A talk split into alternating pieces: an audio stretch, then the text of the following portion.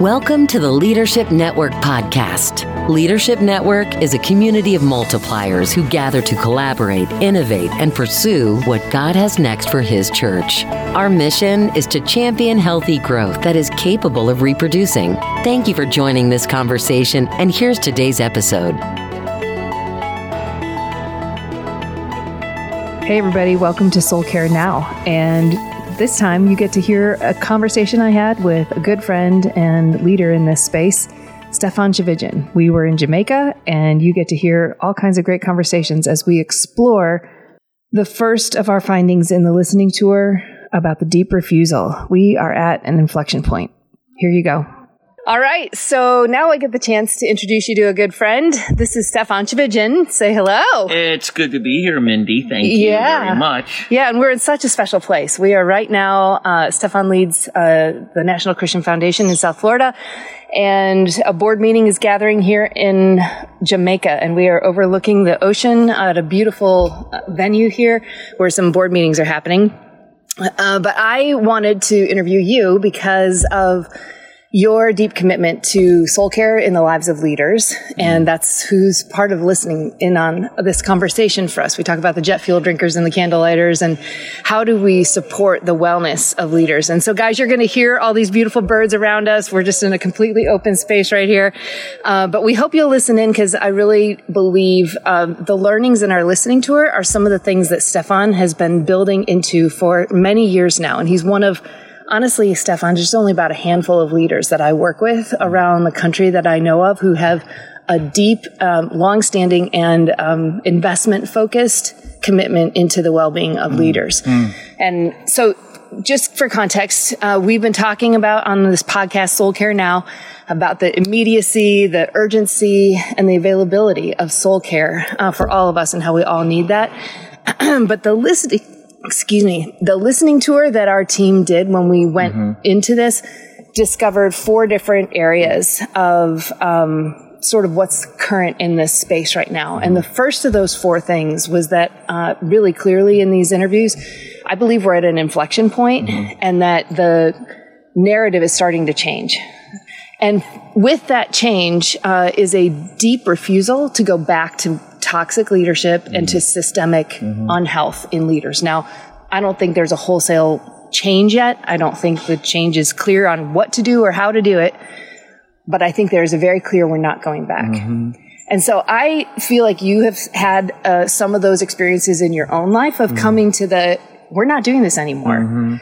And then not only for your own life and your relational network in South Florida, but then some of the circles that you talk to other mm-hmm. people. I, I think you've been a voice of this deep refusal to continue with toxic mm. and unhealthy leadership. So I wanted to ask you just specifically first, how has this become a priority for you in general? Like, where would you anchor your deep refusal?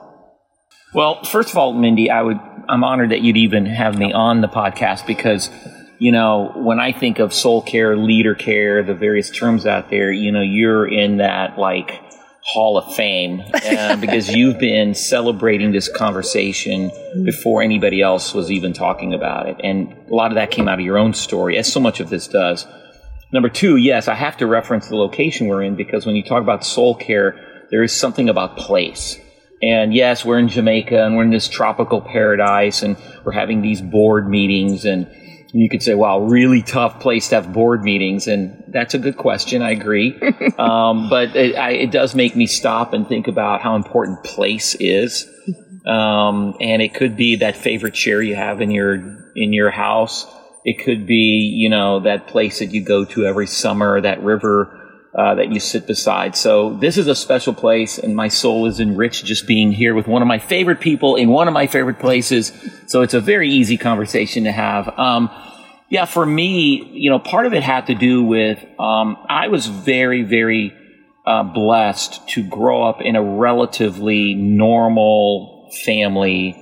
That yes, they were. When I say normal, they weren't perfect whatsoever but um, I was uh, exposed to you know people that were people that I would look at and say, you know, when I grow up, I'd like to be like that person, and not in the sense of hero worship or the sense of things that were, you know, like, boy, this guy was not living in reality. But I saw authentic men and women that loved God with all their heart and loved being human.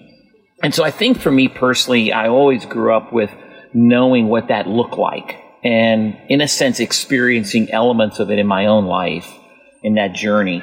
And then obviously we've all been at those places. We've all had that front row seat um, when everything just hit the fan.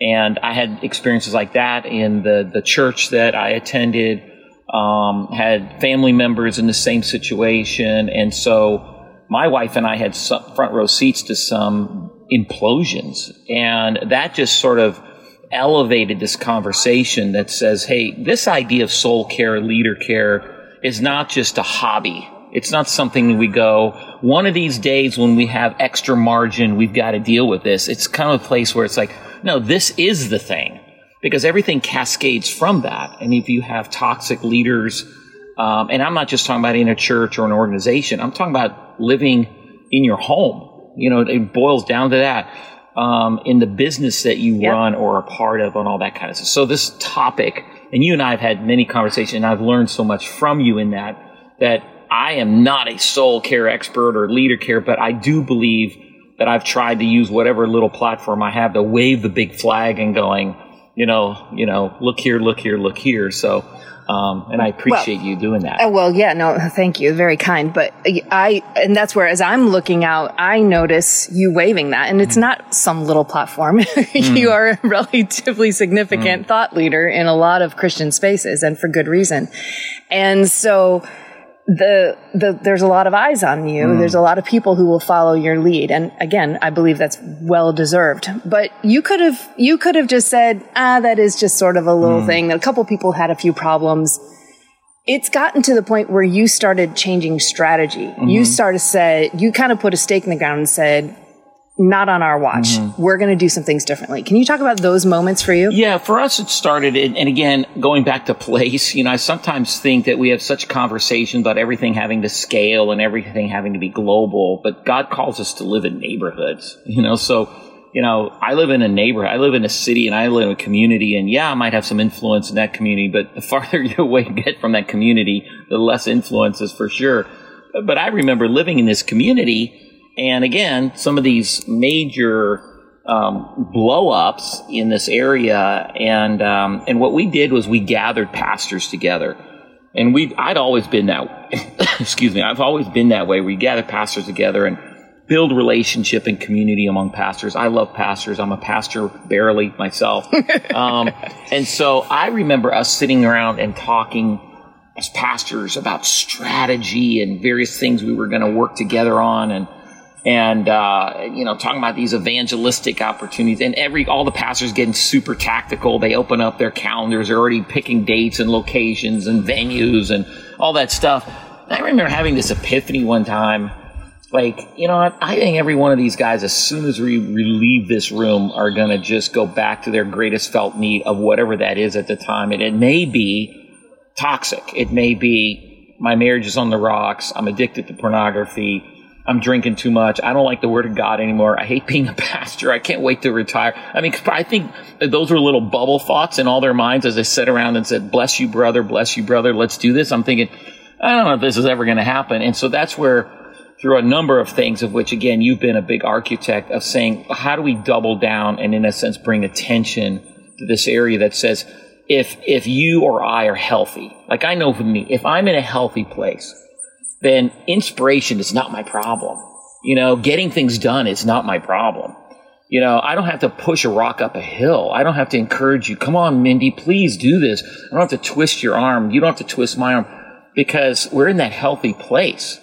And so for me, it was this kind of reset, not only in my own personal life, but in any of those lives around me of like, you know, seek ye first the kingdom of God and all these things shall be added unto you. And, and I would sort of use that as a framework to say, man, if my soul is healthy with God, all these other things shall be added unto you. Yep. And again, I think sometimes we tag on soul care or leader care or any kind of self care as a caboose to a train. And uh, those of you too young, cabooses used to be the last car on the train. Uh, but you know, I, I talk to people all the time, and I do some coaching for leaders in the Christian space, and I'd say a common thread is I travel too much, I'm too busy, I never get a Sabbath, and I hear that all the time, and so that has been sort of in my own life, like we got to do something about this. Yeah, yeah, no, and you have to date. You've put Yeah. considerable funding towards supporting counseling, retreat, any number of uh, sort of spiritual and even not spiritual, like cars and roofs, Yeah. and like how do we actually come alongside and help pastors? And uh, and you're starting to see the fruit of it in building unity among the pastors in your community, and it's it's really beautiful. Um, imagining that some of the folks maybe listening are not yet at this deep refusal themselves they might identify with everything you just said. I'm traveling too much. I'm drinking too much. I, whatever, whatever it is. Um, what words do you say to them? I think a big part of it is that importance of slowing down. You know, if I can't see something, it's usually because I'm moving too fast. If I don't get it, if I that as you talk about that deep refusal, um, you know, and, and that's a I think that's a that's a when when I look at my own life and I go through those experiences, it's it's usually some kind of a uh, decoy in my own life, and I have found in my life that as I slow down, um, I had this uh, this wonderful conversation with God years ago, and for the sake of time, I won't tell the whole story, but I remember experiencing a fog in my life. I look back and I think it was like a low grade depression, but it lasted for quite a long time, and I just had gotten to a place where I was just going through the motions. And I remember God having this conversation with me, and he and he asked me three questions right in a row in this fog conversation, and it's a wonderful story. But he said, Stephan, if you're the captain of your ship and you're in uncharted waters and you hit a patch of dense fog, what would you do? And I said, logically, Lord, because I was asking God, like, I didn't want some sort of esoteric answer. Like, I wanted, like, give me Candyland steps. And he Yeah. said, he asked me this question. And I said, well, logically, captain of the ship, you know, fog, uncharted waters, slow the ship down, lean on my crew, and and I myself would be alert on on on the on the um, you know wherever captains drive their ships and um, on the bridge. And and he says exactly. He says "Some I want you to put your life in maintenance mode. I want you to lean on your crew, and in this case, your crew's your wife. Enjoy her, spend time, take walks with her, and then put your um, and then I want you on high alert with me on the bridge. And other, I know that I need you to spend time with me. I don't need you to do Bible studies and Greek and Hebrew stuff. I just need you to read biographies, listen to worship music, enjoy me. And then mm-hmm. after that, he asked me the second question. He goes, "What burns the fog off?" And I said, "I don't know." I said, I'm not a scientist, but I think the sun burns the fog off. And he goes, Yes. And he said, I am the sun, no pun intended, like a God's sense of humor. I am the sun. And he said something powerful to me. He said, You've done nothing to bring this fog upon yourself, and you will do nothing to lift it. And I remember it gave me this incredible, overwhelming sense that I'm not experiencing this because I did something, which I think so many people are going, the reason my life is where it's at is because of some secret sin, something, and they're just carrying this burden. Um, and then at, uh, which is a, uh, and then he, and then he also said, you will do nothing to lift it. It wasn't my job to figure it out. And I, and then I, then he asked me the third question. He goes, so when the sun burns the fog off, what do you do? And I said, well, usually it's a crystal clear day. And I, and I said, full steam ahead. He goes, exactly. And I've always remember that. So I talk about slowing down. That whenever I find myself getting to that place where I'm like, eh, just not, I'm getting to the place I'm foggy, uh, emotionally, spiritually, physically, I'm getting foggy. It's, te- it's for me is that I'm, I'm beginning to redline and I just need to intentionally, and I have to own that. I, I hear people all the time that go, I don't have time. You don't understand it. I go, "I- you've got to own it. At some point, you've got to say to your board or your boss or your family or whatever, like, I need this. Yeah. And, um, and that Yeah. to me is the, uh, yeah. That's a gentle wake up call. My, mine was far more Yeah. severe. Right, but that was a gentle wake up call. It was an invitation Mm-hmm. for you to be able to hear the invitation to Mm-hmm. slow down. Right. And you were wise enough, discerning enough, uh, obedient enough to take that invitation. Mm. And, you know, when I think about this deep refusal, I sometimes think about the, the, the, I don't know what you call it, like the narrative or the, um, language that surrounds 12 steps. And that so much of a recovery journey can only begin once you really hit that proverbial rock bottom and say i i can't. Right. you you can. So Right. I, please help me you know? Well, and the sad thing is that the longer you hold on to this deep refusal, you know, in honesty, the, the harder sometimes that lesson or that recovery becomes. I mean, God's a super gentle, loving, firm God, but like I, the older I get, I'm like, Lord, I want to learn what you want me to learn as soon as I can. yes please because Yes. you God will teach me whatever He wants Mm-hmm. to teach me, and He will. He's so He loves me too much to leave me where I'm at, as the old saying goes. But like you know, the longer I've got that pride, the longer I'm holding on to that thing. So you know, it's the it's the monkey see no evil, hear no evil, speak no evil. It's like Mm-hmm. you know, we're just like let God speak to me and through me, Yeah. and the quicker I learn that, um, I find it incredibly embracing. Yeah, and I think that's the a little bit of what happens when we're in the fog is we stop believing that God is actually active. And we stop having that confidence and hope that if we did slow down, if we did rearrange our schedules, if we did tend to the well-being of our souls, um, he, he'll hold us. I- we, he is our enough, but the, the mad dash, the insane scramble, uh, really in a way reveals a lack of confidence in God, lack of faith. Um, Oh, I, yeah. I mean, if you really want to be raw about it, it it's there's an element of pride because it's you know it's me exceeding my capacity. You know, and I was thinking about that a while back. I was thinking, you know, the, you, you fly airplanes. We sit there and we travel the world, and you've got airplanes that can fly at six, seven hundred miles an hour at thirty-five thousand feet, and then you've got other airplanes that can go eighty thousand feet and go twice as fast. And then you got these little puddle jumpers that can go only go about five or ten thousand feet. And you know, imagine if you're this, and I think God's each designed us with a capacity.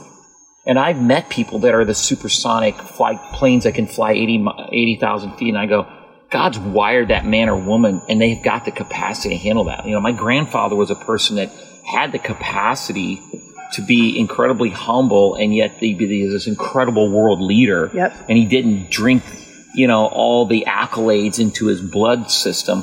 But then I've met some people that I'm sorry, but you know, they're a little puddle jumper airplane that can go 10,000 feet. And it, rather than being godliness with contentment is great, great. Rather than being content with that, they want to be the, the airline that goes 35,000 feet and they mm-hmm. strive, strive for that. And, and that has they, become their God. yeah, and they, and they overheat.